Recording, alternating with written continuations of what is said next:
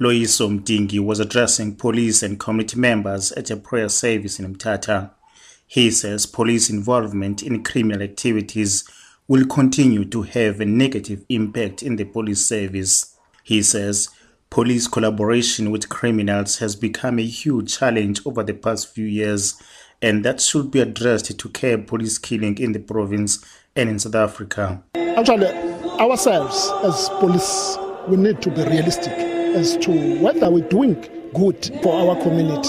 We cannot run away the fact that some of our members are so corrupt. We find a situation that Umdi is having a team of criminals. Unyembis is having his own team of criminals. Definitely, when one team hit somewhere there or prepare to hit somewhere there, Umding is going to go around and check how we're going to hit police that are involved in that team. Eastern Cape Provincial Commissioner Celiwe Binta has admitted that some members of the South African Police Service are involved in criminal activities that are costly to the communities and to fellow policemen. Yes, some of our members uh, disappoint us. Instead of executing their mandate of protecting the community, they cross the line and they become criminals themselves. As the South African Police Service, we condemn such activities and we ensure that disciplinary steps are taken against them. Commissioner Binda says police are well trained.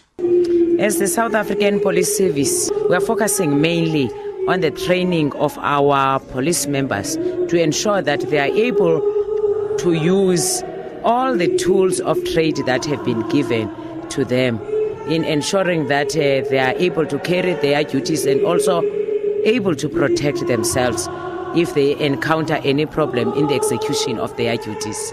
King Sabata Dalindyebo local municipality mayor Nonkoliso Ngongwa says the municipality has its own strategy to combat crime and strengthen partnerships with community policing forums. We continue to work with our CPFs. Uh, we continue to spread the message through our ward councillors, every platform that um, the criminality in the area, we don't need it. But we're further saying it's important that uh, we note uh, and condemn the killing of the police because indeed we need each other and we are not going to um, say we approve the killings of the police in the context that that it compromises the safety of our communities. KSG Fraternity Reverend Tembeka Maklambela says they will continue to pray for the revival of moral regeneration in the communities and deal with community stereotypes about the police. We felt that we be the part of this prayer today so that the police at large may be strong spiritually, emotionally, and otherwise. And we are going to pray for them day and night, and we are going to pray for them even in this festive season that is coming. Communities have been warned and urged to work with police to curb criminal activities both in urban and rural areas of the Eastern Cape.